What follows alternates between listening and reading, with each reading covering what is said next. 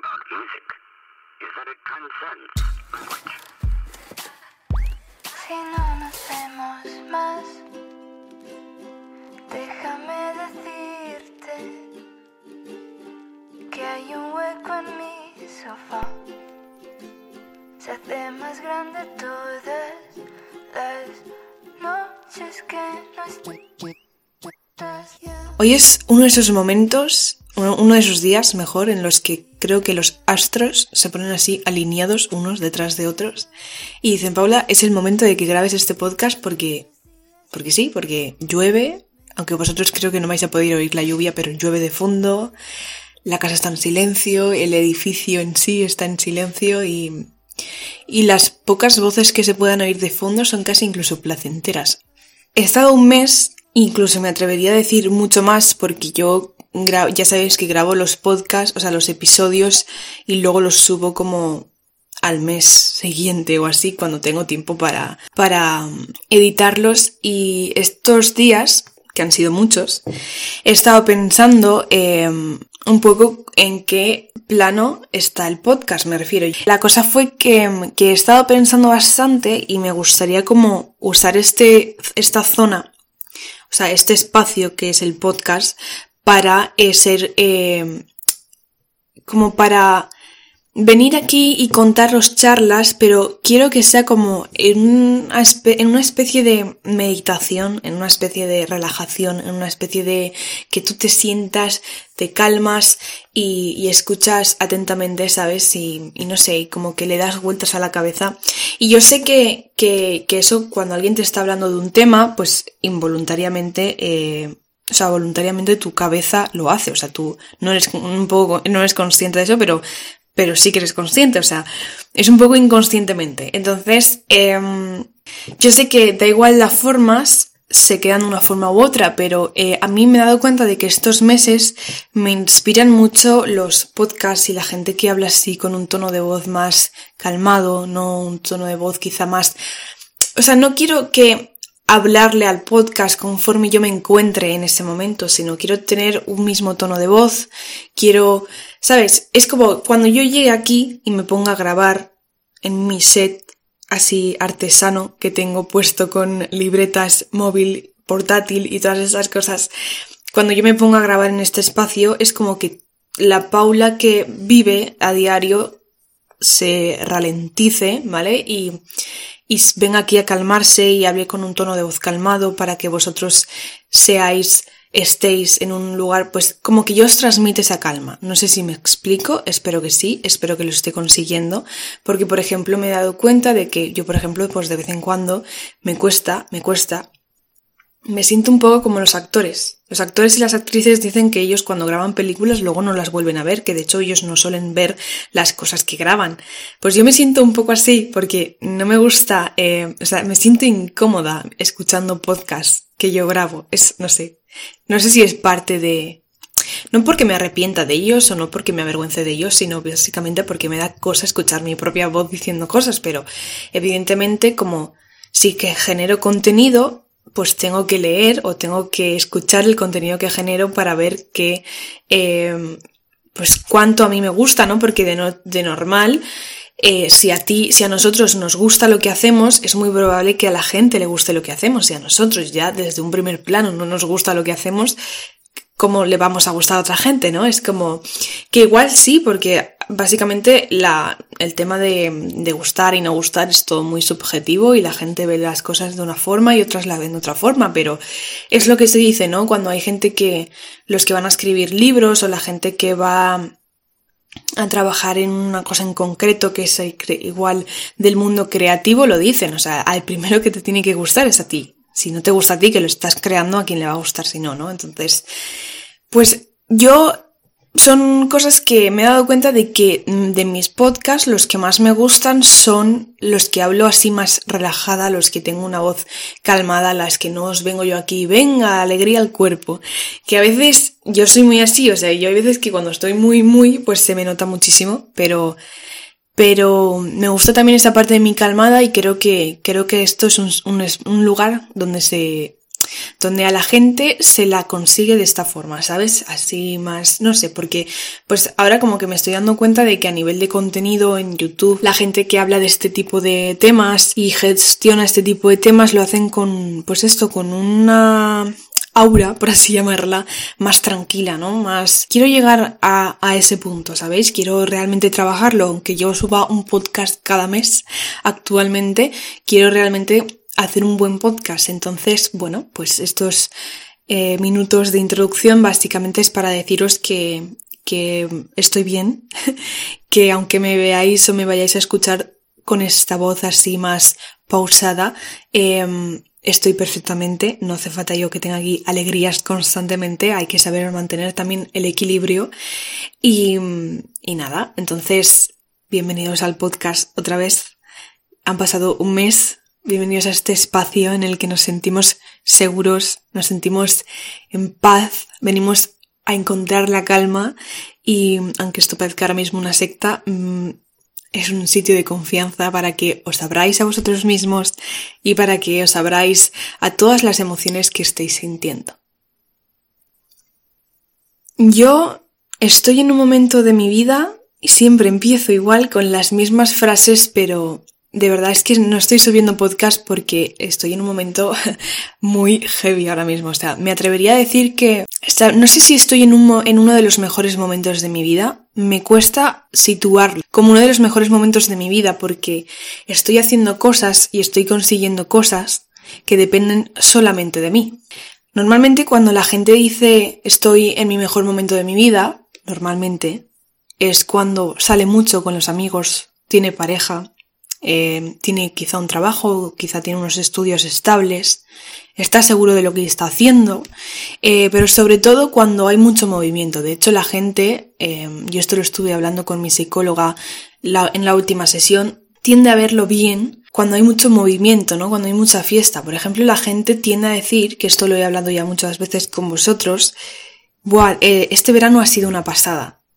¿Por qué ha sido una pasada este verano? Pues porque me he ido aquí, me he ido allá, he estado con estos, he estado con estas. Em, yo que sé, ha habido fiesta constantemente, música constantemente, he ido a la playa con mis amigos 20.000 veces y ha sido el mejor verano de mi vida por esas cosas. Em, yo, es como que la sociedad entiende que ahí es cuando están los buenos momentos y, y ya sabéis que yo prefiero el equilibrio, o sea, yo a veces pienso, a ver si voy a dar yo una imagen aquí de intensa. Eh, voy a dar una, imagen aquí de intensa porque yo el podcast lo uso para esto de introspección y, por ejemplo, el Instagram eh, me gusta cada vez que subo algo a Instagram que realmente le haga pensar a la gente, le haga pensarse las cosas a la gente dos veces, ¿no? Entonces, no me gusta a veces digo, bueno, pues puedo subir todo lo que me apetezca y de hecho subo todo lo que me apetece, o sea, básicamente ya ni siquiera pienso, joder, es que van a pensar que soy una pesada, es como no. De hecho lo pienso porque es el primer pensamiento, es automático, todos tenemos pensamientos automáticos, pero luego está el te paras y dices, realmente me importa. Entonces yo me alegro de que realmente no me importe, porque básicamente cada uno usa las redes sociales para lo que le da la gana. Y esto es como lo de dos no pelean si uno no quiere. Si no te interesa lo que subo, ahí tienes la puerta, básicamente. Solo tienes que darle un botón y decir dejar de seguir. Entonces, me da igual que me sigan 10 personas, que me sigan 100 personas, que me sigan 200 personas, que 400 personas, que, que hacer personas, me refiero. Eh, yo quiero subir cosas como para inspirar, como para el tipo de contenido que a mí me gustaría ver. Entonces, siento que, que eso es la única función que le quiero dar a las redes sociales porque al fin y al cabo, cuando vemos una historia de alguien que está constantemente de fiesta y eso nos afecta, no es culpa de esa persona, es culpa de cómo lo gestionamos nosotros. O sea, no es culpa, realmente no hay culpa como tal, pero si tuviésemos que echarle la culpa, entre comillas, a alguien, eh, sería a nosotros mismos, porque nosotros somos los únicos que dejamos que nos afecten estas cosas. Entonces, em, yo ahora mismo estoy como en un momento en el que estoy sintiéndome muy bien conmigo misma, muy bien, hace no sé cuántos meses, pocos meses, me hubieses dicho esto y yo no te hubiese creído. Entonces, quizá por eso también estoy más ausente, porque estoy tratando de mejorarme a mí misma, estoy tratando de hacer muchas cosas que siento que me hacen bien. De hecho, ayer, por ejemplo, estaba leyendo un libro em, que se llama Green Lights de Matthew Konugu, no sé cómo se pronuncia su apellido, pero bueno, creo que todo el mundo lo conoce porque ha hecho bastantes películas y el hombre pues tiene una cara curiosa, ¿vale? Es bastante guapo, entonces cada... Sobre todo, o sea, no sé, nos, quedamos con la cara del hombre ese, ¿vale? Eh, entonces, es como... Él en un momento del libro dice que está en inglés el libro, pero si os lo queréis leer y no sabéis inglés, también os lo podéis leer en español. Yo de hecho me lo compré en inglés porque tenía la sensación de que así estaba como mucho más cerca de Matthew, que me parece, me parece una persona súper interesante. De hecho, es como nunca tenemos una visión realmente de la persona que está detrás de los personajes de las películas. De hecho, tenemos una visión de los actores muy distinta a la realidad, ¿no? Y hay actores, y hay, o sea, los actores son actores, pero también son personas, y, como personas tienen derecho a ser malas personas. Eh, o sea, no sé si hay alguien tiene derecho a ser mala persona, pero como tal, pueden ser malas personas, no porque sean actores van a ser seres divinos, ¿sabéis? Entonces, de la misma forma que, que hay actores que son seres personas horribles que, que, no sé ni para, o sea, que quizá no deberían ni existir, ¿no? Porque han hecho mm, cosas que no deberían hacer nunca. Eh, también hay personas muy buenas, ¿no? Y por ejemplo, Matthew me lo, me lo recuerda cada vez que leo, cada vez que... O sea, es como una especie de biografía lo que él explica, pero sin ser una biografía porque son como pequeños momentos de su vida en los que eh, él aprende cosas que por eso le llaman green lights, ¿no? Porque él va siguiendo las luces verdes del semáforo como una especie de camino, entonces cada vez que se enciende la luz verde tú puedes seguir hacia adelante, me parece súper metafórico y me parece súper interesante. Y hubo un momento del libro en el que él dice, eh, nosotros eh, hacemos lo que necesitamos porque es lo que queremos hacer y nosotros hacemos lo que queremos porque lo necesitamos. Entonces yo el año pasado tuve esa filosofía porque no me quedó otra de, aprender mi, green light el año pasado fue darme cuenta de que no tenía que hacer lo que quería, tenía que hacer lo que necesitaba. Para darme cuenta ahora mismo y actualmente que lo que necesito es realmente lo que quiero. Entonces ahora mismo no es que yo esté en uno de mis mejores momentos porque me están surgiendo un puñado de planos, planes, porque básicamente lo que estoy haciendo lo estoy haciendo por mí. Y es el tema del que quiero hablar hoy, la inseguridad. O sea, es un tema bastante complicado y es un tema que me gustaría mucho tratar. Algo de lo que me gustaría especializarme porque tengo la sensación de que de la inseguridad se habla poco y es uno de los temas más, o sea, que más condicionan a la gente a la hora de vivir. Gente que no hace lo que quiere por inseguridad y no porque no quieran sí. Todo lo que desencadena la inseguridad, como temas de ansiedad, temas de tristeza, temas de depresión, todo generado por una ansiedad. Yo tengo la sensación de que ni siquiera es la punta del iceberg. La, ansiedad es la que forma el, iceberg en sí, hace que, que, la montaña cada vez se haga más grande, cada vez se haga más grande y nos cueste más llegar a la cima y después bajarla, porque hay que subir y después bajar. Entonces, yo estoy en uno de esos momentos en los que estoy conmigo misma eh, muy bien porque por eso estoy quizá más ausente porque estoy tratándolo en terapia y quiero centrarme básicamente en mí, en el hecho de yo soy una persona muy insegura, ya lo sabéis porque lo he dicho cientos de veces aquí, en este sitio eh, de paz, este sitio de calma y este sitio de confianza, repito, en el que mm, en el que no, me podéis ver, pero me estoy riendo porque esto me recuerda a los sitios así, a los, a los retiros estos espirituales. Pero no lo quiero decir en broma, lo quiero decir, es que no me puedo poner seria nunca, de verdad, esto es imposible. Pero de verdad, o sea, realmente es un sitio de calma y no os va a juzgar nadie porque básicamente me estáis escuchando vosotros y no os está escuchando nadie más. Incluso aunque se escuchara alguien más, si os empieza a juzgar, le abrís la puerta y que se marche, ¿eh? Por favor. Ahora prosigo. La cosa es que lo estoy tratando muchísimo porque estoy en, esos, en ese momento de mi vida en el que realmente siento que quiero hacerlo. De hecho, se lo dije a la psicóloga, le dije, joder, es que quiero verte en la próxima sesión y decirte, lo he hecho, porque me atrevo a hacerlo, ¿no? Y os prometo que esa sensación es increíble. Y no es solo por el hecho de decírselo a ella y no defraudarla, sino es como una especie de espejo, ¿no? La psicóloga actúa un poco de espejo, porque al fin y al cabo la psicóloga o el psicólogo solo va a escucharte y va a darte ciertos consejos y va a darte ciertas herramientas, pero básicamente se limita a escucharte y a hacerte preguntas para que tú hables y te escuches a ti mismo. Es que la psicología es una movida y a mí me flipa, o sea, es, es increíble, o sea, no somos nunca hemos sido conscientes como sociedad del papel de un psicólogo. Nunca, porque ha sido siempre muy tabú. Pero incluso aunque cuando te metes en el tema, hasta que no estás dentro de una sesión de terapia, no te das cuenta de lo increíble que es tener a una persona que te escuche y que al mismo tiempo te ayude contigo misma tanto, es que es increíble. Básicamente, eh, lo que pasa es que yo tengo que decírselo a ella y siento que quiero decírselo a ella, pero realmente es una forma de decírmelo a mí misma y demostrarme que lo he hecho, ¿no?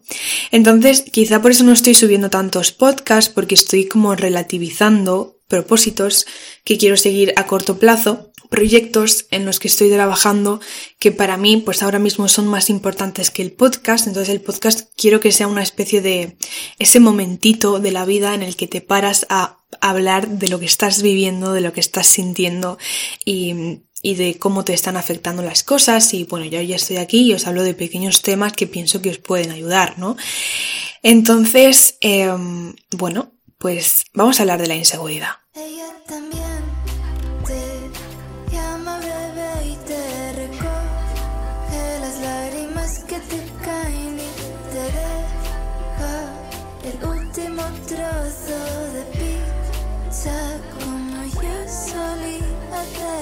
Quiero borrar tus adiós, porque sin ti me sabe igual.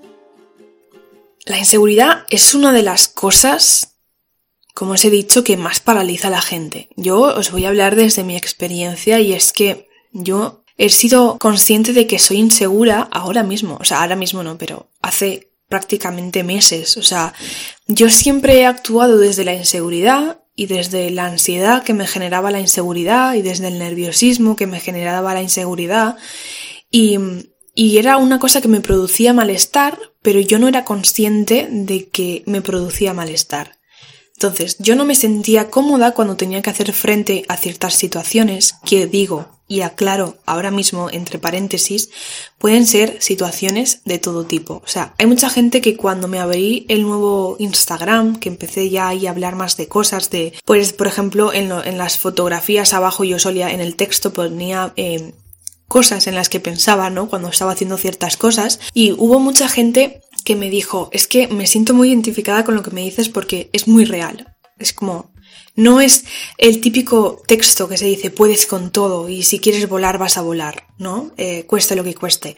Son temas que, que realmente pasan en la vida real. Entonces, en este paréntesis quiero deciros que os puede producir inseguridad cualquier cosa, me refiero.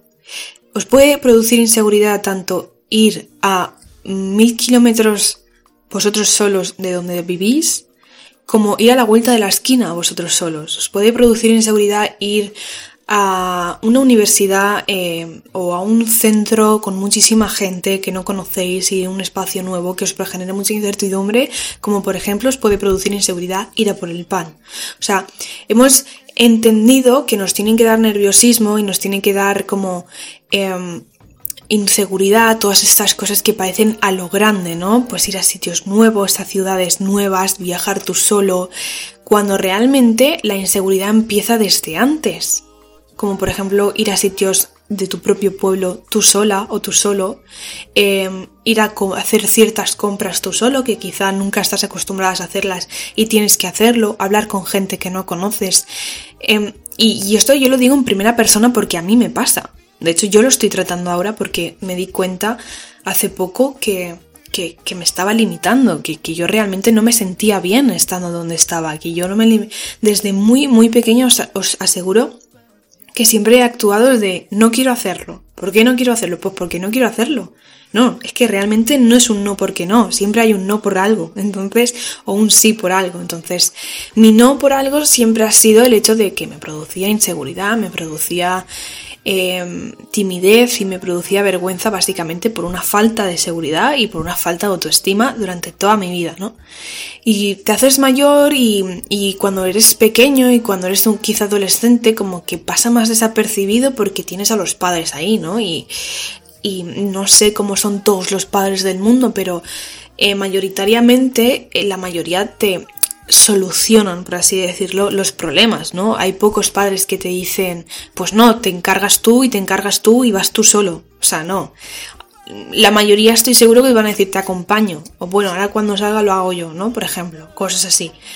Em, no sé si es parte de la sociedad, también te digo, porque, por ejemplo, hace años la gente era mucho más independiente. Entonces, de hecho, los padres eh, generaban esa independencia de en cuanto tengas uso de razón, te apañas tú la vida y te haces tú las habichuelas, ¿sabes? Entonces, Em, no digo que esté bien, porque eh, yo esto, por ejemplo, le he hablado mucho con mi padre, porque mi padre sí que me lo dice mucho, lo de, pues yo con 20 años ya estaba haciendo la mili y te aseguro que la gente de 20 años de mi edad no era como la gente de, ahora. Entonces es como, bueno, la mili o el servicio militar, no sé si en todos los sitios se llama igual, pero es básicamente el servicio militar este que se tenía que hacer antes em, prácticamente todos los hombres que cumplían mayoría de edad. Entonces, eh, y sí que tiene razón, evidentemente los 20 años de antes no eran los 20 años de ahora y los 20 años de ahora no van a ser como los 20 años de dentro de 20 años, ¿no? De, los...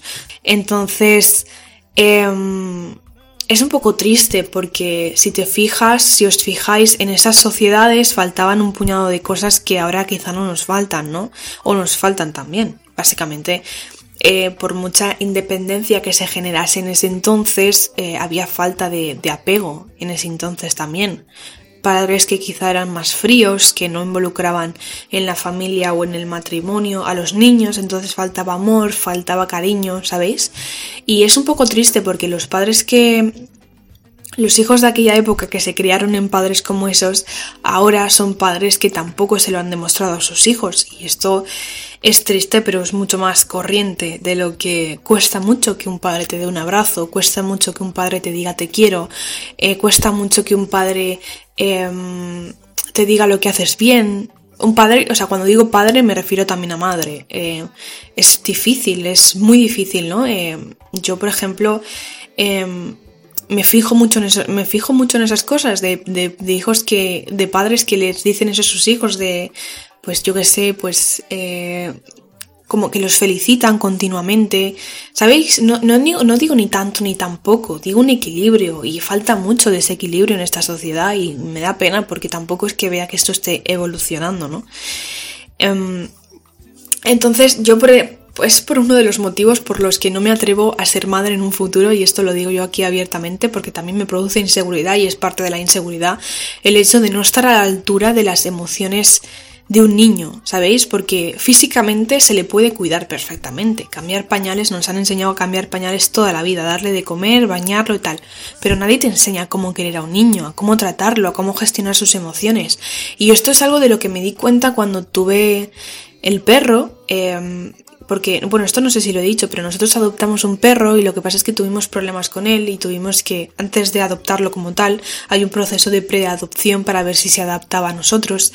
Y fue como una especie de ni él se adaptaba a nosotros del todo, ni nosotros nos adaptamos a él del todo. Entonces, eh, tenía un carácter bastante curioso el perro y yo no tenía ni idea de que los animales, es que no tenía ni idea básicamente de que los animales también tienen eh, una gestión emocional muy fuerte y también son como personas básicamente a las que dependiendo de la educación que hayan tenido, de la, dependiendo de la falta de cariño o de la falta de sobre la protección que hayan tenido o, o la poca protección que hayan tenido, aparece un perro adulto siendo más agresivo, siendo em, que básicamente no gestiona su ira o no gestiona su frustración. Por ejemplo, este perro que adoptamos, cada vez que le reñías rompía algo. O sea, era básicamente increíble. Es que o si lo dejabas solo mm, se ponía súper nervioso porque tenía una falta em, no tenía seguridad en sí mismo. De hecho, yo me vi muy reflejada en el perro, pero sentí que, por mi parte y al final nos dimos cuenta de que el perro necesitaba básicamente un adiestrador y no estábamos en un momento de nuestra vida como para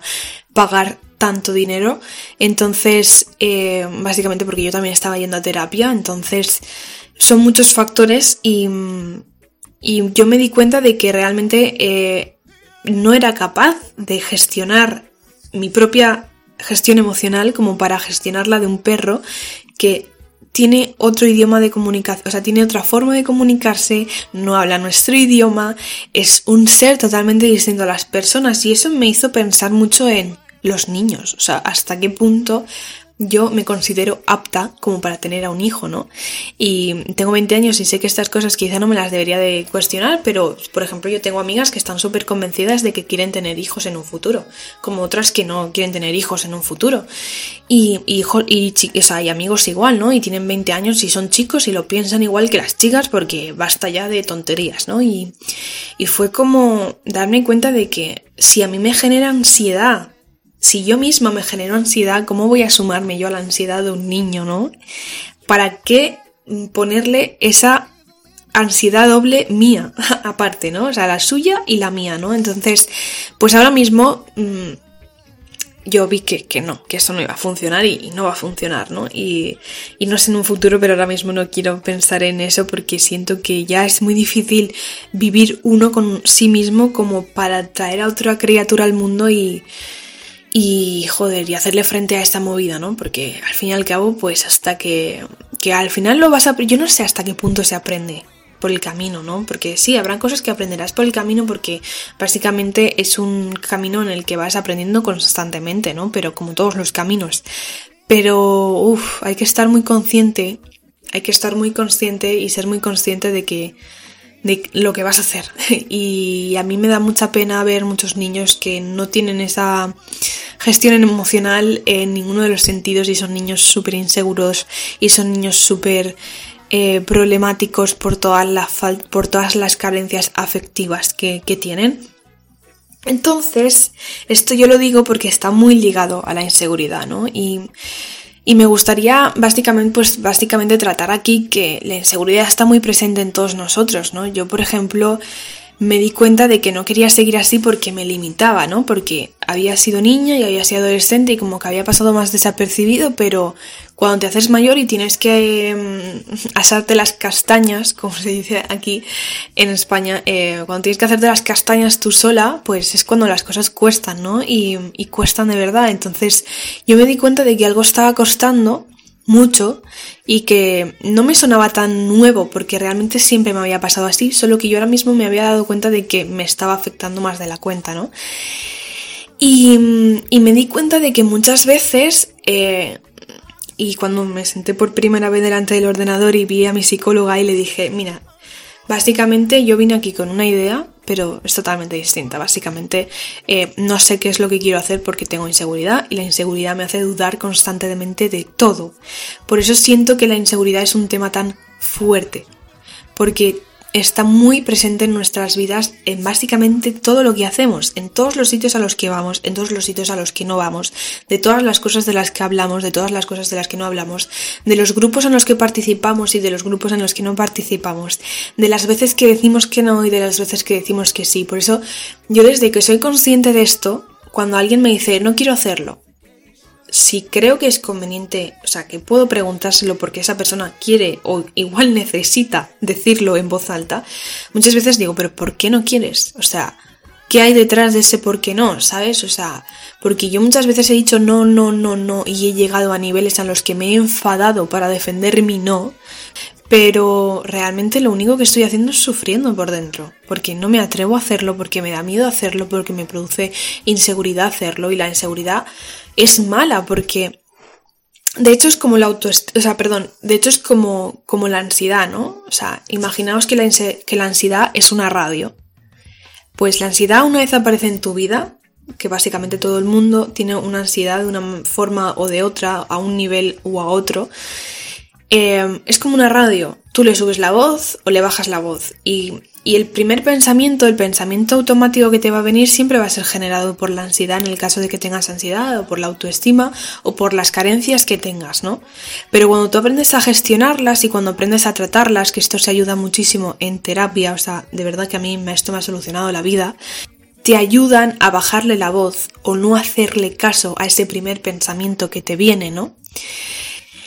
Entonces, este pensamiento que nos viene de primeras, muchas veces no hay que hacerles caso, por eso siempre hay que, el dicho ese de piensa las cosas dos veces y sobre todo con uno mismo, porque muchas veces lo primero que pensamos no es lo que sentimos, ¿no? La inseguridad siempre va a estar ahí y, es como la ansiedad, pero tú aprendes a hacerle más caso o a hacerle menos caso, ¿no? Una de las cosas que me dijo la psicóloga el otro día fue que tú, tú eres así, o sea, tú vas a ser así, eh, aprenderás a gestionarlo mejor em, o a veces que, que, recaerás si lo dejas pasar, ¿no? Porque esto es como el miedo, cuando te da miedo hacer algo y tú trabajas y tú trabajas para que no te dé miedo, vas a eliminar poco a poco ese miedo, pero no lo eliminas del todo. En el momento de que dejes hacerlo, es como que ese miedo vuelve a tomar fuerza. Y esto es así, y esto es la vida, y no pasa nada. Hay gente que le cuesta más y hay gente que le cuesta menos y, y ya está, y no pasa absolutamente nada. Solo básicamente, pues que que hay que aprender a gestionarlo porque si no es muy duro. O sea, yo os lo digo desde, desde primera mano, o sea, no, no eres consciente de lo mucho que te limita, ¿no? Y, no hace Hay gente que, como digo, eh, le afecta de más forma o le afecta de otra forma, ¿no? O sea, le, afecta más o le afecta menos, ¿no? Y, y yo no consigo, o sea, a mí me limitaba bastante, pero no me generaba, por ejemplo, fobias o no me generaba, no me generó al final una fobia porque eh, esos problemas suelen desencadenar fobias o suelen desencadenar como más rechazo a relacionarse con otras personas, ¿no? Em, y, y, evidentemente, pues esa gente, pues evidentemente tiene que ir a terapia porque por su propia cuenta pues igual sí que lo consigues, pero tienes que poner mucha fuerza de voluntad, mucha, mucha implicación por tu parte, ¿no? De, de, hacer las cosas, de hacerlas de verdad y, y básicamente eh, obligarte a hacerlas, ¿no? Entonces, pues eh, yo, es que si os pusiese a contar la cantidad de cosas que no he hecho en mi vida por toda esa inseguridad, de, y son cosas súper banales, son cosas como ir a comprar a un sitio, como ir a comprar a otro sitio, como ir a tal sitio, ¿no?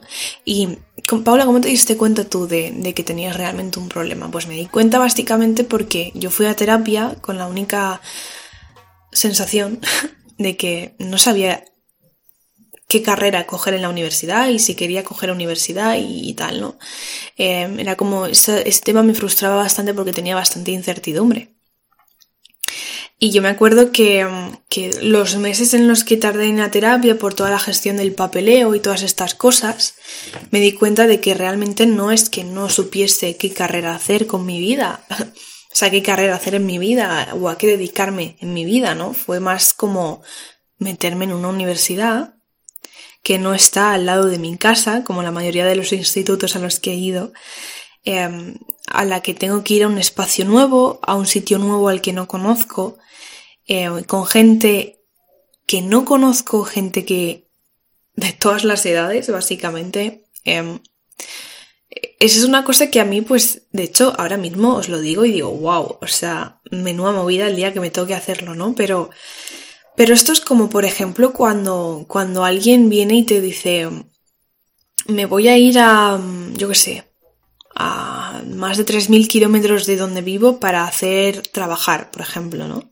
solo, sola, y dices, wow, ¿no? ¿Qué capacidad tiene, ¿no? Y esa persona no ha nacido hoy y mañana ya se va a China, por ejemplo. Eh, esa persona ha ido trabajando su seguridad poco a poco, ¿no? Y yo de esto me di cuenta, aparte en, en terapia, ¿no? Porque mi psicóloga dice, esto es un 10.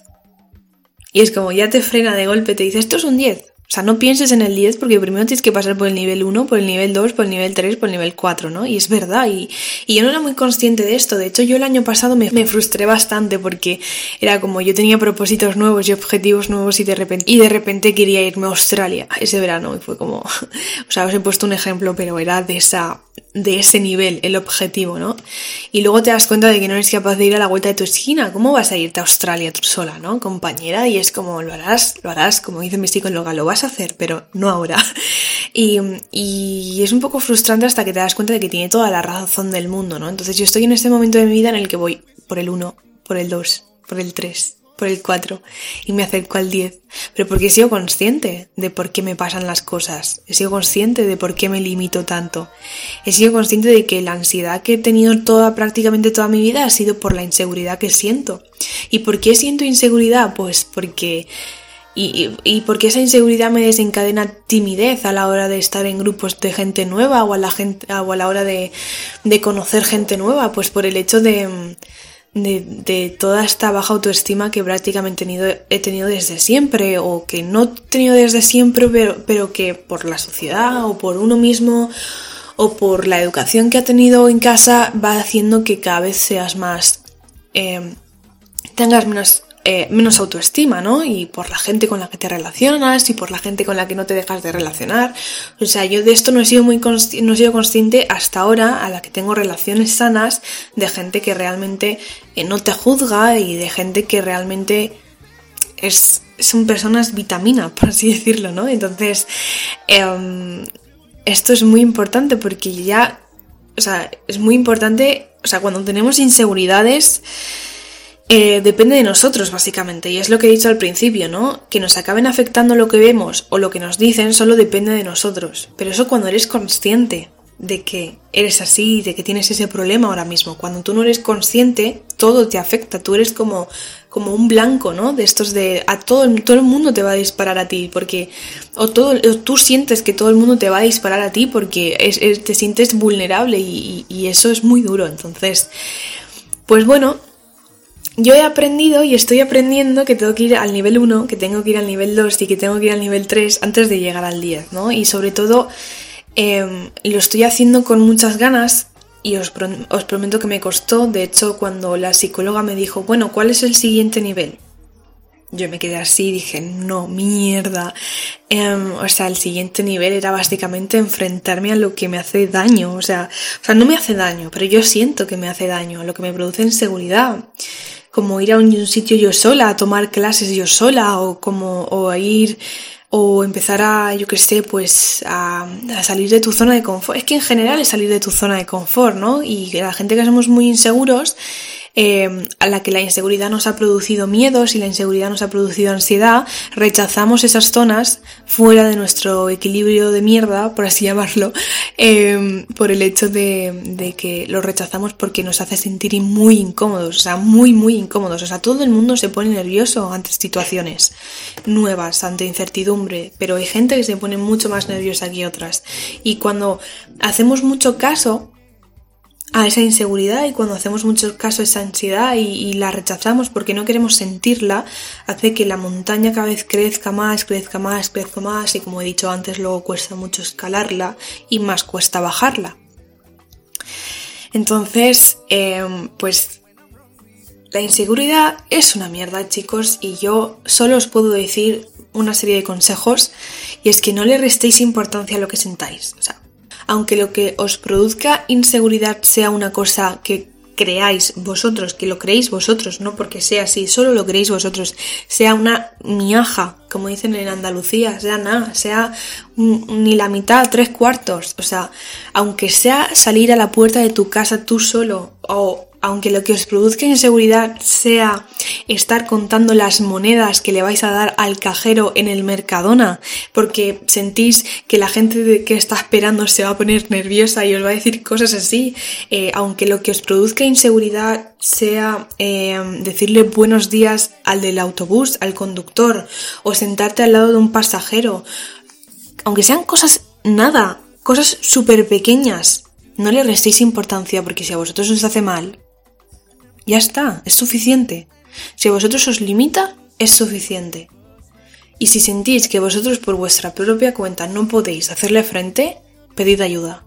Pedid ayuda, donde sea, pero pedid ayuda, porque os aseguro que, que es que tener a alguien ahí que te dice las cosas es como, es lo que os he dicho al principio, es como una forma de hablar con vosotros mismos y de superaros a vosotros mismos, aunque solo estéis hablando con el psicólogo, es una forma muy sana y muy correcta de, de hacer las cosas y de solucionar los problemas eh, y no solucionarlos como tal, sino aprender a herramientas para poder llevarlos mejor hasta un punto en el que la voz de esa radio baje y ya no la escuchéis.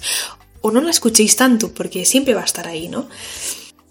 Es que la ansiedad, la inseguridad es una movida y está en todas partes y yo quería decirlo porque muchas veces cuando le preguntamos a familiares, amigos, bueno, ¿y tú qué quieres hacer ahora con tu vida? Y te dice que no lo sabe. O sea, es que detrás de un no lo sé o detrás de un no hay tantas cosas y eso me parece tan alucinante, ¿no? De que hasta que no estás allí en esa piel, hasta que no te ves tú, hasta que no te eres consciente de la cantidad de cosas que no has hecho en tu vida por eso, es muy heavy, muy, muy, muy heavy. Y yo ahora estoy feliz y estoy súper feliz de verdad porque estoy ahí en ese momento en el que quiero hacerlo, quiero hacerlo y quiero hacerlo y recibo una noticia que me hace salir de mi zona de confort y digo, ah, socorro.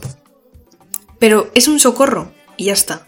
No es un socorro, no lo voy a hacer, voy a esquivar este tema, ¿no? Porque en el fondo sé que quiero hacerlo. Incluso aunque de primeras sienta que, que este es el que no quiero hacerlo, si siento que tengo la voz de la radio muy alta, me espero, me alejo, empiezo a hacer otras cosas, alejo mi mente de ese, pongo el foco de atención en otra cosa y luego vuelvo y, y realmente me ubico y digo, es que quiero hacerlo, necesito hacerlo, necesito hacerlo porque quiero hacerlo o quiero hacerlo porque lo necesito, como queráis decirlo, y, y, lo voy a hacer, ¿no? Y, y está y yo estoy en ese momento de mi vida en el que me fuerzo a hacerlo.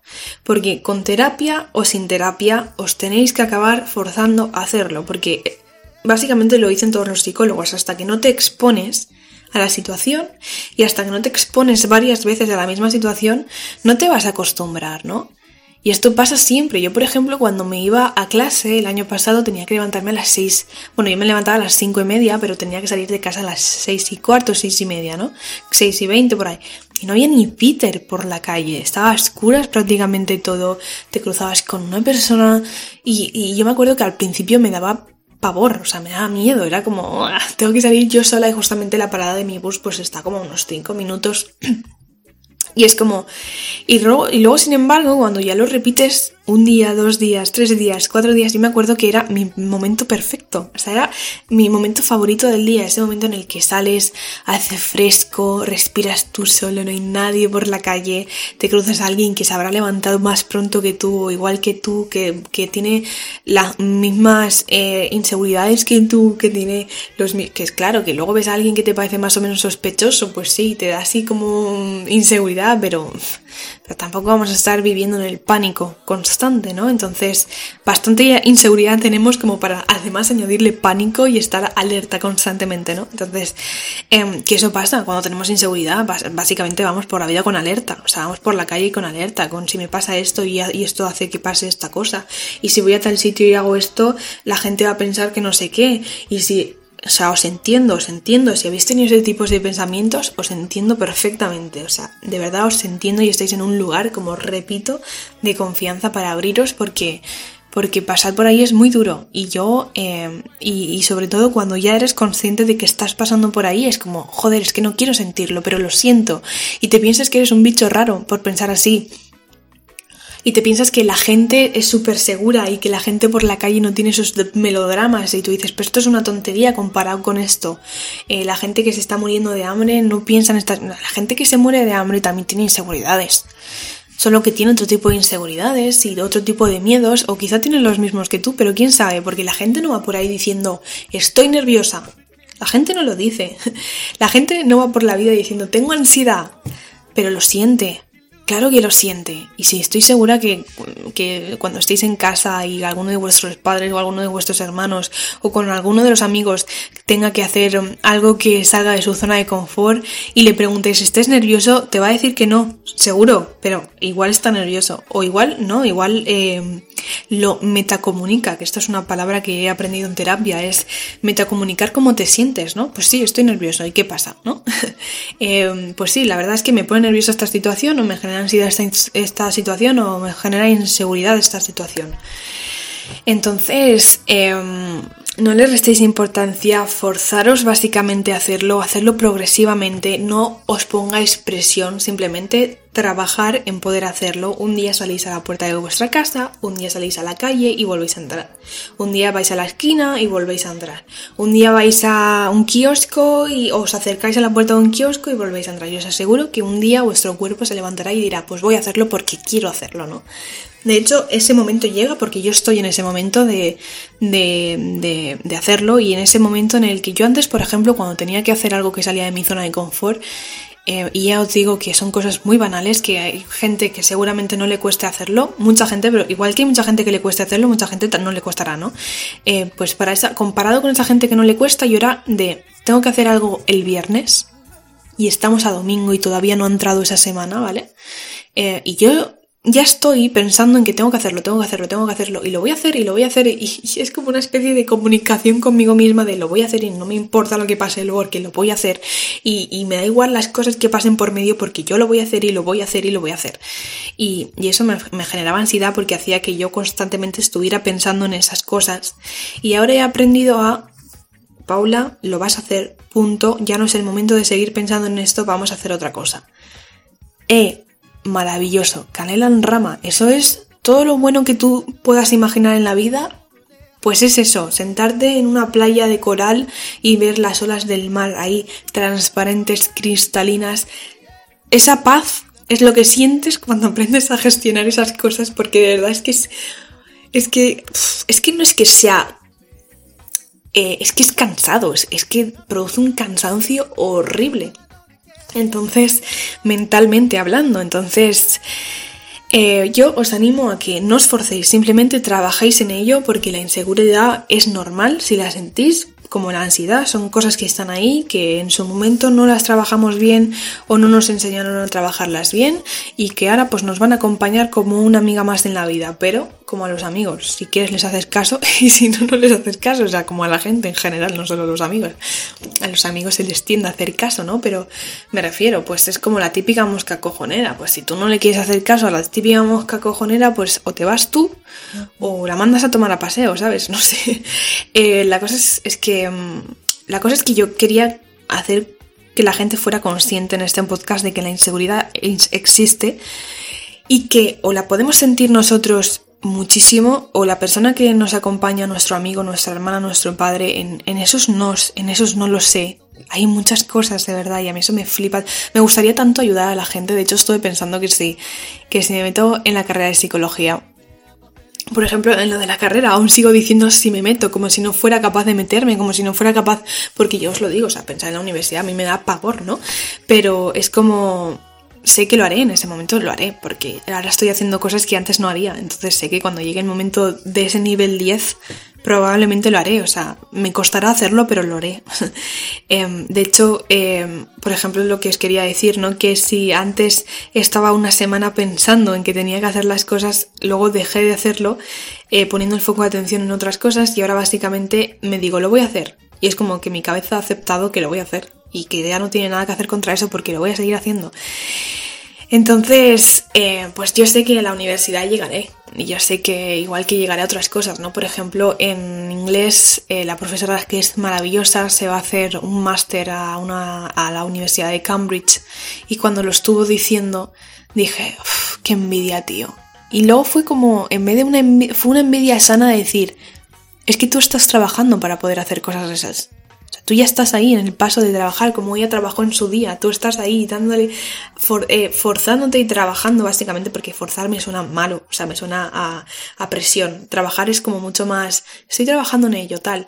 Em, me parece mucho más tierno y bonito y más, no sé, más más que no produce tanta ansiedad porque dices te fuerzas a hacerlo suena mal pero tú dices estoy trabajando en ello. Entonces eh, yo ya estoy trabajando en ello y yo ya estoy haciendo que las cosas funcionen. Entonces em, básicamente ser consciente de esas tres cosas que no le restéis importancia a lo que sentís a las cosas que os produzcan inseguridad ya os digo puede ser cualquier cosa como salir del país como ir a la esquina de tu casa tú solo lo segundo es que trabajéis en ello.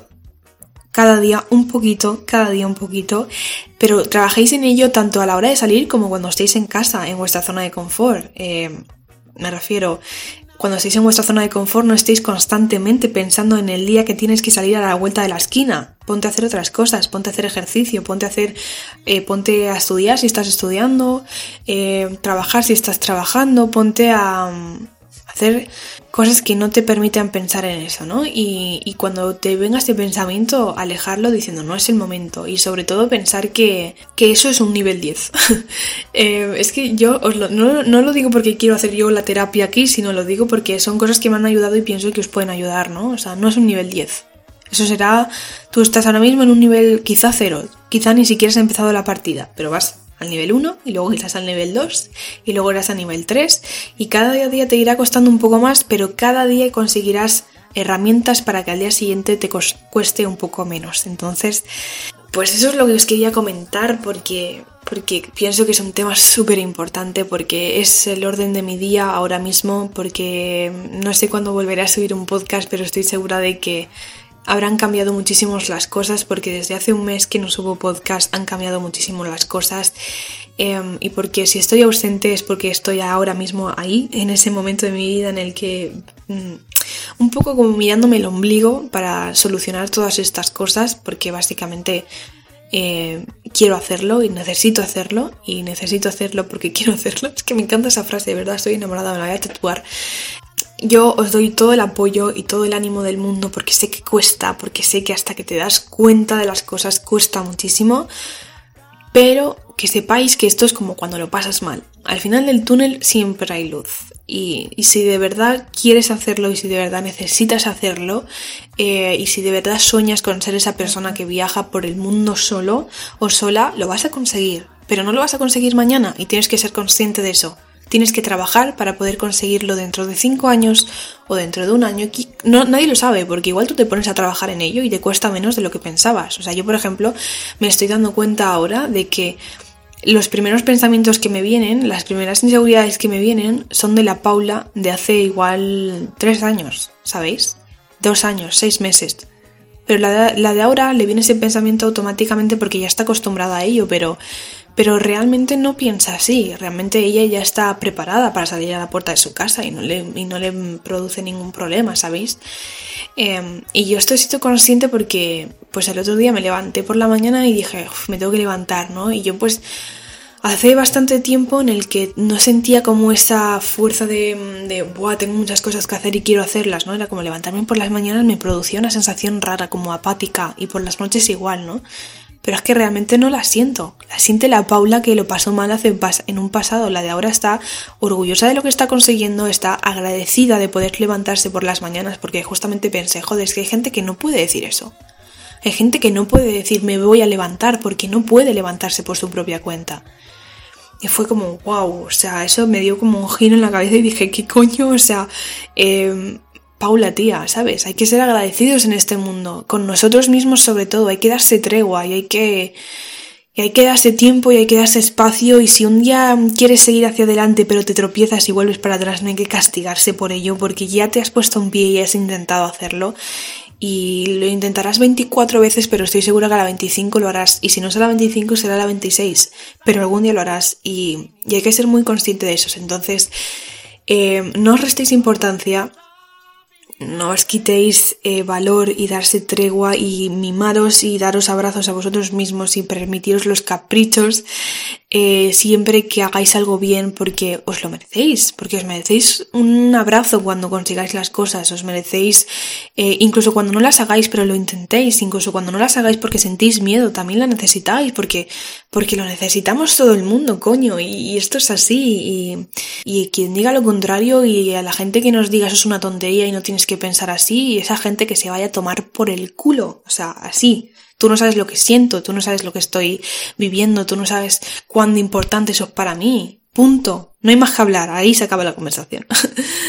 Así que nada, espero que os haya gustado este podcast, espero que si estáis pasando por ese momento os haya abierto el punto de mira, os haya dado ánimos para seguir, y nada, y espero volveros a ver pronto o no lo sé cuándo os voy a volver, solo espero contaros cosas muy buenas y ojalá me podéis contar cosas tan buenas. Os podéis eh, podéis valorar el podcast ahora que esto es nuevo, es que Spotify está poniendo cosas increíbles. Podéis valorar el podcast en la puntuación que queráis, son de una a cinco estrellas, cuantos más os guste. Eh, yo os lo agradecería para saber que esto tiene como reciprocidad y, alguien que hay, hay alguien escuchándome, que yo sé que me escucháis, pero no sé. También sería bonito, yo os lo pido desde la humildad, si no queréis no lo hagáis, pero para mí sería muy importante que lo hicieseis, así que, mm, bueno, nada, que os vaya muy bien que trabajéis en vosotros mismos, que os queráis, que os respetéis y nos vemos en el siguiente episodio.